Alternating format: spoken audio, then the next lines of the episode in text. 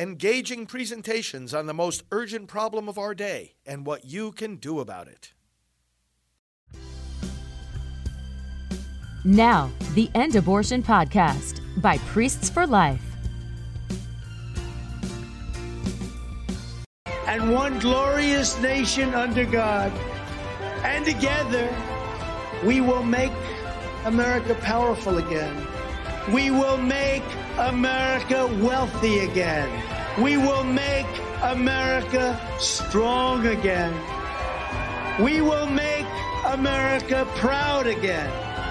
And we will make America great again. Friends, welcome to Praying for America. It is always a joy to be with you, Christians, patriots from across the country, and visitors from around the world as well. A lot of things have happened in the last few days, and I want to take uh, the next two programs actually to comment on three things. The uh, well, the successes that we're having uh, with uh, on some of these college campuses and these universities that are that are giving uh, fanning the flames of anti-Semitism. We're seeing some uh, some victory there. The gag order partially upheld against par- President Trump and the uh, indictment of Hunter Biden. How does all this tie in to the Word of God and to our duty to save this nation? That's what we do on this program. We'll bring you some commentary, but some biblical commentary, and uh, relate it to always action. What do we need to do to save this nation and make it great again? Uh, let me start with Psalm 137, and then we'll start looking at some of these things. And I say we'll take the next two programs to just to make a few points on these things. Psalm 137 reads as follows By the water of Babylon, there we sat and wept. When we remembered Zion, on the willows there we hung up our harps, for there our captors required of us songs, and our tormentors mirth, saying, Sing to us one of the songs of Zion. How shall we sing the Lord's song on alien soil? If I forget you, O Jerusalem, let my right hand wither, let my tongue cleave to my mouth, if I remember you not, if I set not Jerusalem above all my joys. Brothers and sisters, let's turn to the Lord of Jerusalem. Father, we ask you today to awaken your people. We who are members of the body of Christ have Jerusalem in our DNA. We have the law, the prophets, the holy places, the holy land.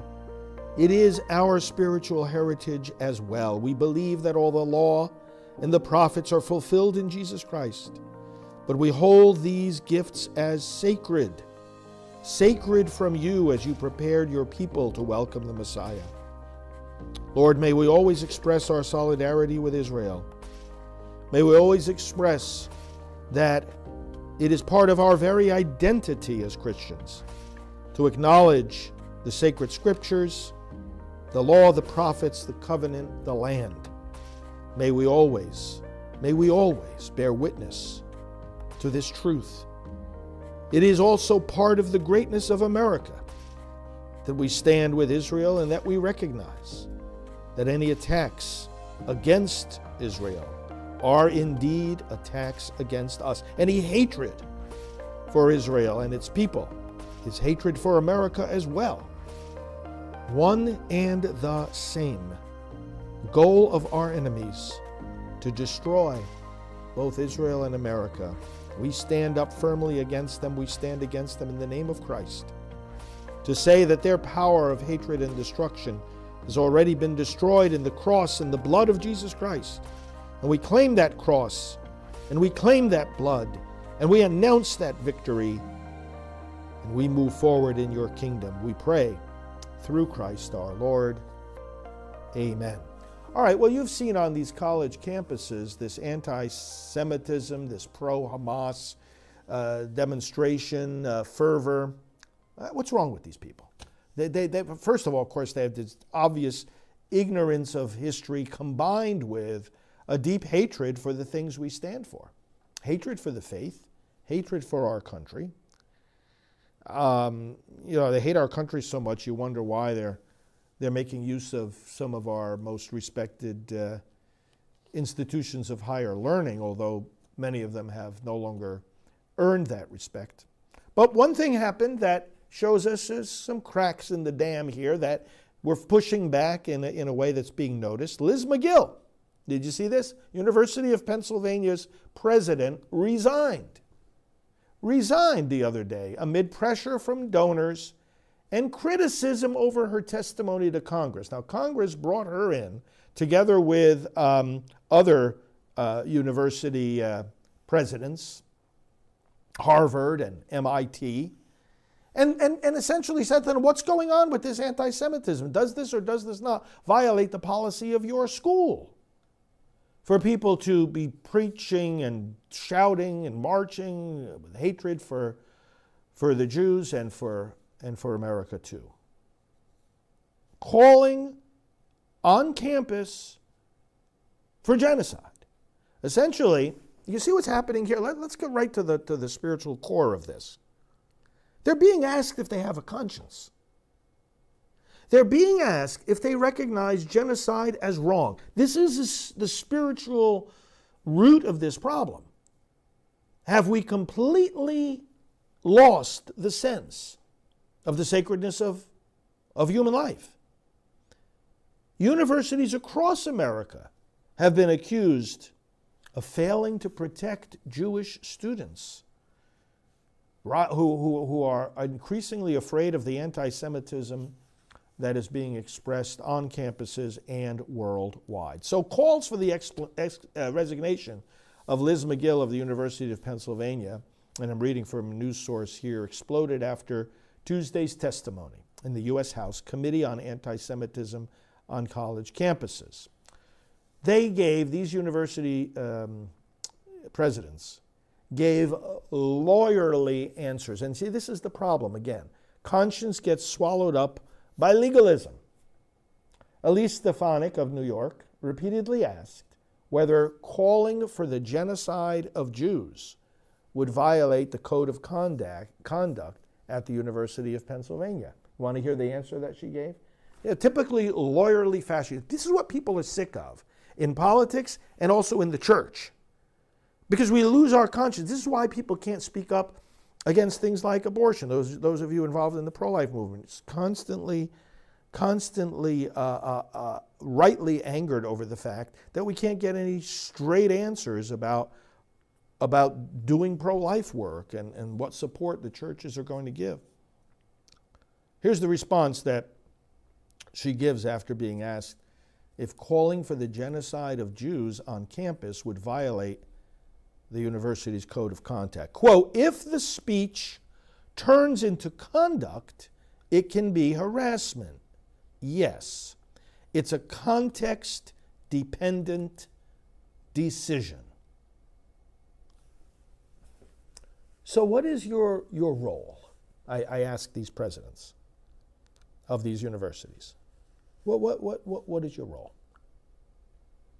To, in some kind of detached, abstract way, devoid of humanity, analyze with precision the boundaries of law regarding how some particular message is supposed to fit into the rights of the students to proclaim it. This is what it sounds like some kind of court analysis of speech. This is not what you're being asked. You're being asked if you have a conscience. You're being asked if the university is instilling any kind of conscience on very basic human awareness that genocide is wrong. Well, she answered in that way. Oh, let me read this again. Aren't you sick of this both in the church as well as in, in, in, in, in, politics and obviously here in academia. If the speech turns into conduct, it can be harassment. Yes, it's a context dependent decision. So now, if calls for genocide are right or wrong, it all depends. This is what we're sick of. So criticism actually came down from the White House from the Democrat governor of Pennsylvania, from members of Congress, and lo and behold, from donors to the university, money talks. Ross, Ross Stevens threatened to withdraw a $100 million gift from the University of Pennsylvania for its stance on anti Semitism on the campus unless Magill was replaced, which apparently now is exactly what is in the process of happening. She has resigned. Well, it, listen, we're, we're making some progress here, some progress, right, in terms of, of uh, seeing some results here. We got to keep the pressure up. We've got to keep the pressure up as believers. It, it, it's, it's not just a geopolitical uh, uh, uh, analysis, not only just a moral analysis of the horror of terrorism, it's a biblical and spiritual reality that we are we are Jewish in our DNA. People who have accepted Christ, we see him as the fulfillment of the law and the prophets, which we also embrace as the word of the Lord. So this is about us. And make no mistake, we've laid it out on several several previous programs. Make no mistake that uh, when you do look geopolitically, the enemies, what, what Hamas and, and, and other terrorists over there are doing against Israel and want to do. Remember the, the quote from the river to the sea, Jordan River to Mediterranean Sea, that's the boundaries of Israel. They want to eliminate the, the Jewish people. Remember that this is an attack on us. They're doing it first to them because they're right there in their backyard. Doesn't stop there the hatred for Israel spewed by these demented people, demonic people, is a hatred for America as well. Same kind of values. I want to turn to Isaiah 5 because, again, you look at this interrogation in the, uh, in the Congress as boiling down to one question Do you have a conscience? And there is an eclipse of conscience. This is a characteristic of why America is in such danger right now because our founding fathers did not have any eclipse of conscience. In fact, they created the, the Constitution and they declared the Declaration of Independence with the presumption that the people who would be living under these documents and governing themselves according to both the principles, that's the Declaration, and the mechanics, that's the Constitution, of these documents, would have a conscience. That's why Madison, uh, was it Adams?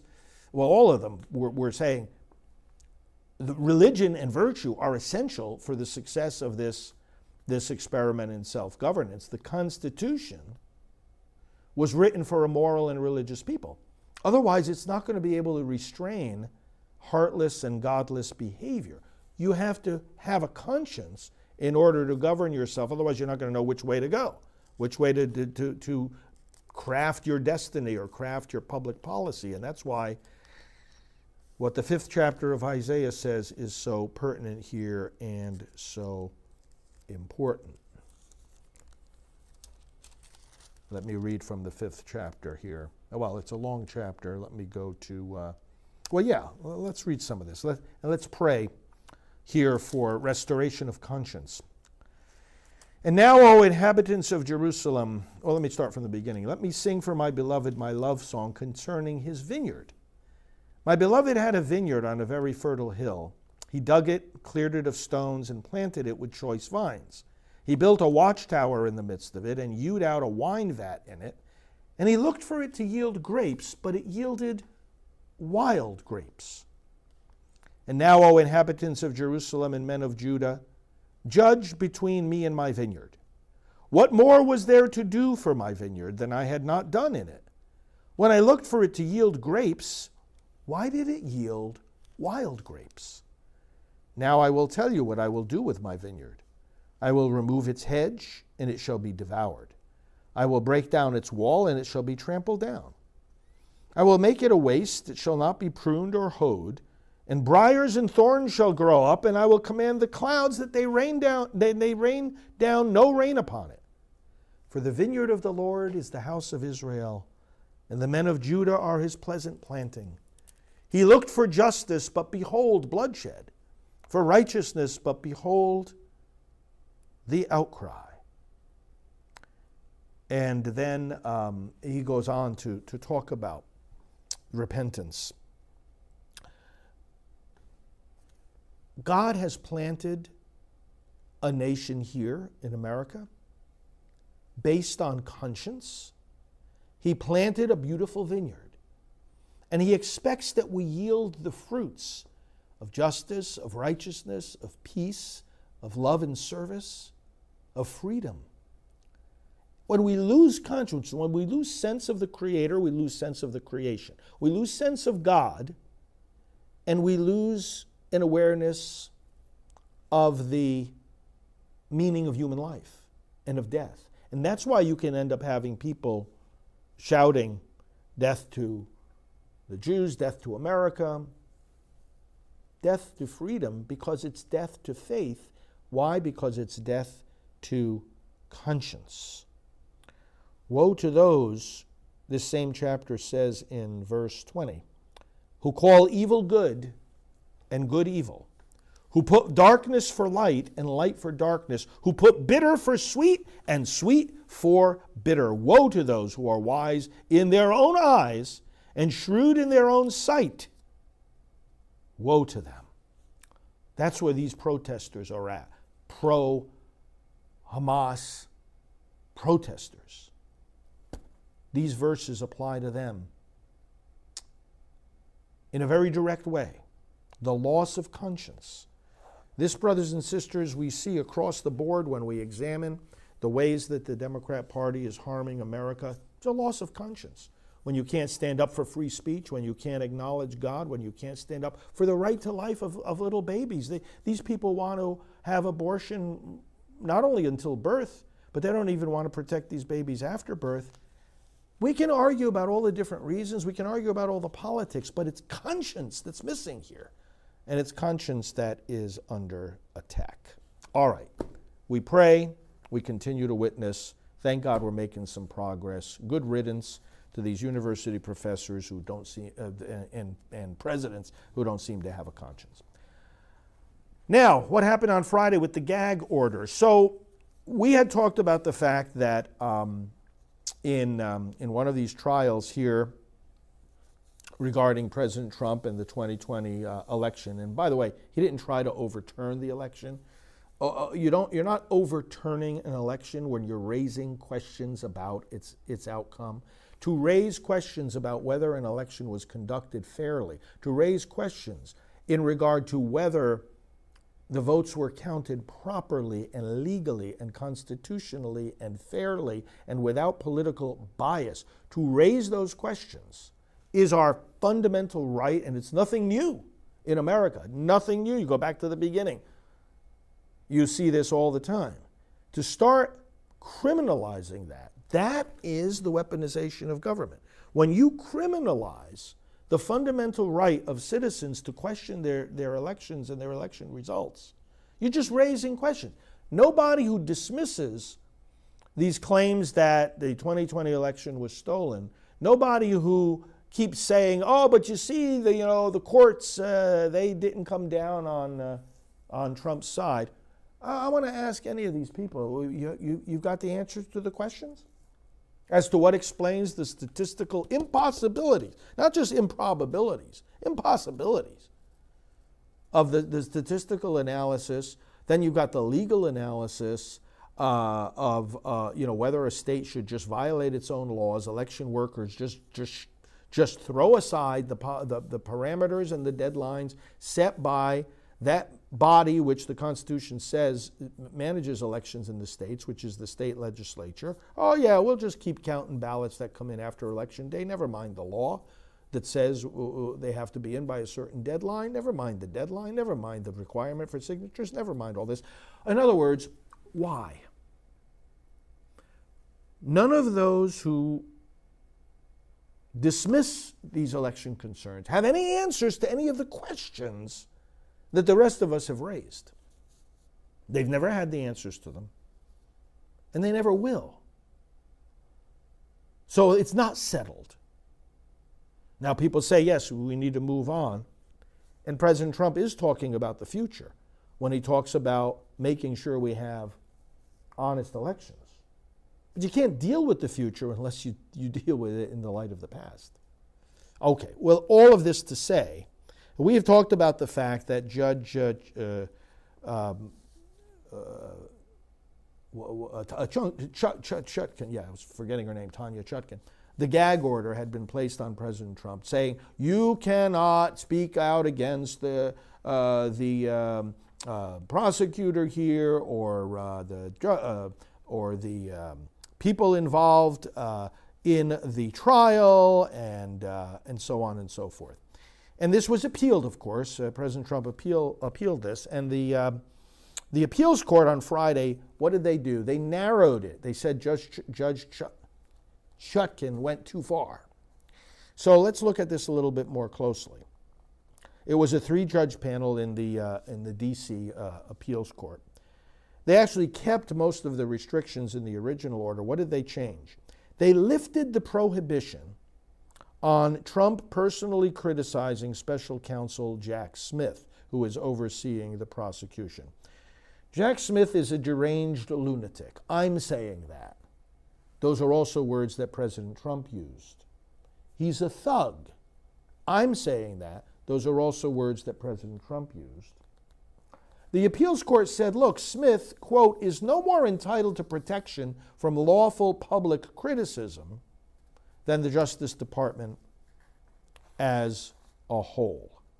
And um, he was told he could criticize the Justice Department as an entity of government. Well, Jack Smith is just uh, in the same boat not protected from public criticism. Now, the court also narrowed the limits on what President Trump could say about witnesses in the case. So instead of going along with Chutkan's wide prohibition on criticizing witnesses, the appeals court said, well, the only comments that are pro- pro- prohibited here are about their involvement in the investigation and their potential testimony at the trial. But going against, going beyond that, as Chutkan did, sweeps in more protected speech than is necessary. Now, look, you, I presume most of you, as well as I, think this whole thing is, is a sham and, uh, and unconstitutional for a reason, one fundamental reason uh, that, I will, uh, that I will get to uh, in a moment. But you see here, even with these corrupt people, even in the midst of this weaponization of government, something very, very strong and deep in the American spirit and the American legal system is that you don't limit speech more than necessary in those very, very narrow circumstances in which you can limit it in the first place at all. Free speech is of such a high order that the government has to have a compelling interest, and there's got to be no other way to achieve that compelling interest uh, if it's going to limit freedom of speech for some particular purpose. But that purpose better be well identified, it better be a compelling interest, and what they do better not limit speech any more than is absolutely necessary. Now, in this case, I don't see how this is necessary at all. The other side is trying to say, um, let me read this. Uh, the appeals court said, We agree with the district court that some aspects of Mr. Trump's public statements pose a significant and imminent threat. Now, here's where I want to get to the key. I think this is the key point. Then we're going to go back into prayer and then we'll continue next, next show. Listen to this. Some aspects of his statements pose a significant and imminent threat to the fair and orderly adjudication of the ongoing criminal proceeding. Now, you tell me, what's the fundamental problem here? With limiting his speech based on the rationale that we have to have a fair criminal proceeding. The obvious problem with this is, in this case, the criminal proceeding is not fair in its essence. And that is what President Trump is speaking about. You, you see the, the, the dilemma here? The reason that he, there should not be a gag order at all is that it begs the question. The very reason they think is, is somehow persuasive that they're putting forth to tell him to keep quiet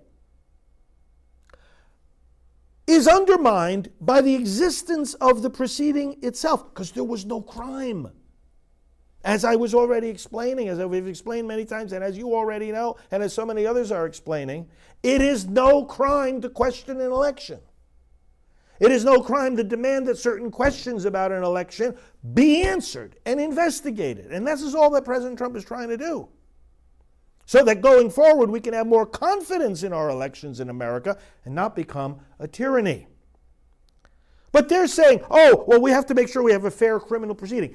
If that's the case, well, then how about applying fairness from the very beginning to the question of whether there should be a criminal proceeding at all? This is what President Trump is saying. He's, he's accusing Jack Smith of being a deranged lunatic and a thug for even bringing these indictments in the first place. That's the whole point. In other words, we're skipping over, again, we're skipping over the fundamental question. The fundamental problem is why is this happening?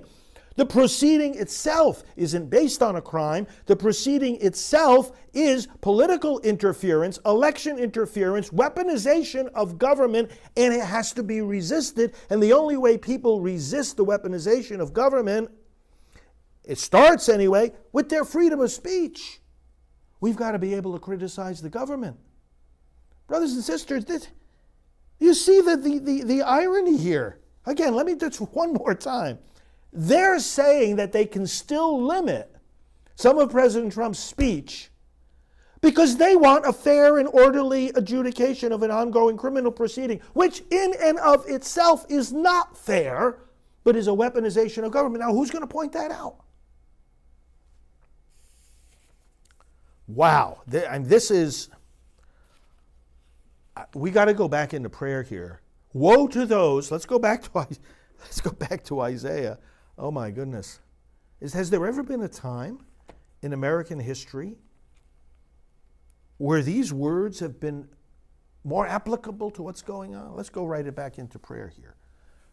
The word of God, Isaiah 5:20. Woe to those who call evil good and good evil, who put darkness for light and light for darkness, who put bitter for sweet and sweet for bitter. Woe to those who are wise in their own eyes and shrewd in their own sight. Let us pray. Lord God, we pray for these judges. We pray for this prosecutor. We pray for all the prosecutors and all the judges that are involved right now in what is nothing less than an absolutely unprecedented weaponization of government in America. They're not going after crimes in search of people. They're going after a person in search of a crime. And what's worse, a person running for the highest office in our land. This has not been tried before, and this will not stand. Lord God, we ask one simple thing here that as this weaponized government continues to try to shut up their political opponent, they may realize that their political opponent is not just that one man that they're trying to silence, it's us. And this is our response. You're trying to silence Donald J. Trump. But it's not just he as an individual running for president, it's us. We are running for president. We are a movement running precisely to restore a nation where freedom of speech is paramount for us all. And to the extent, Lord God, that they say he needs to be quiet, we will speak a hundred times louder. That's our response. That's how we fix this we will speak a hundred times louder. Yes, we will speak about the witnesses in this trial. Yes, we will speak about the prosecutor. Yes, we will speak about the judges. Yes, we will speak about the Department of Justice. Yes, we will speak about whoever we want to speak about.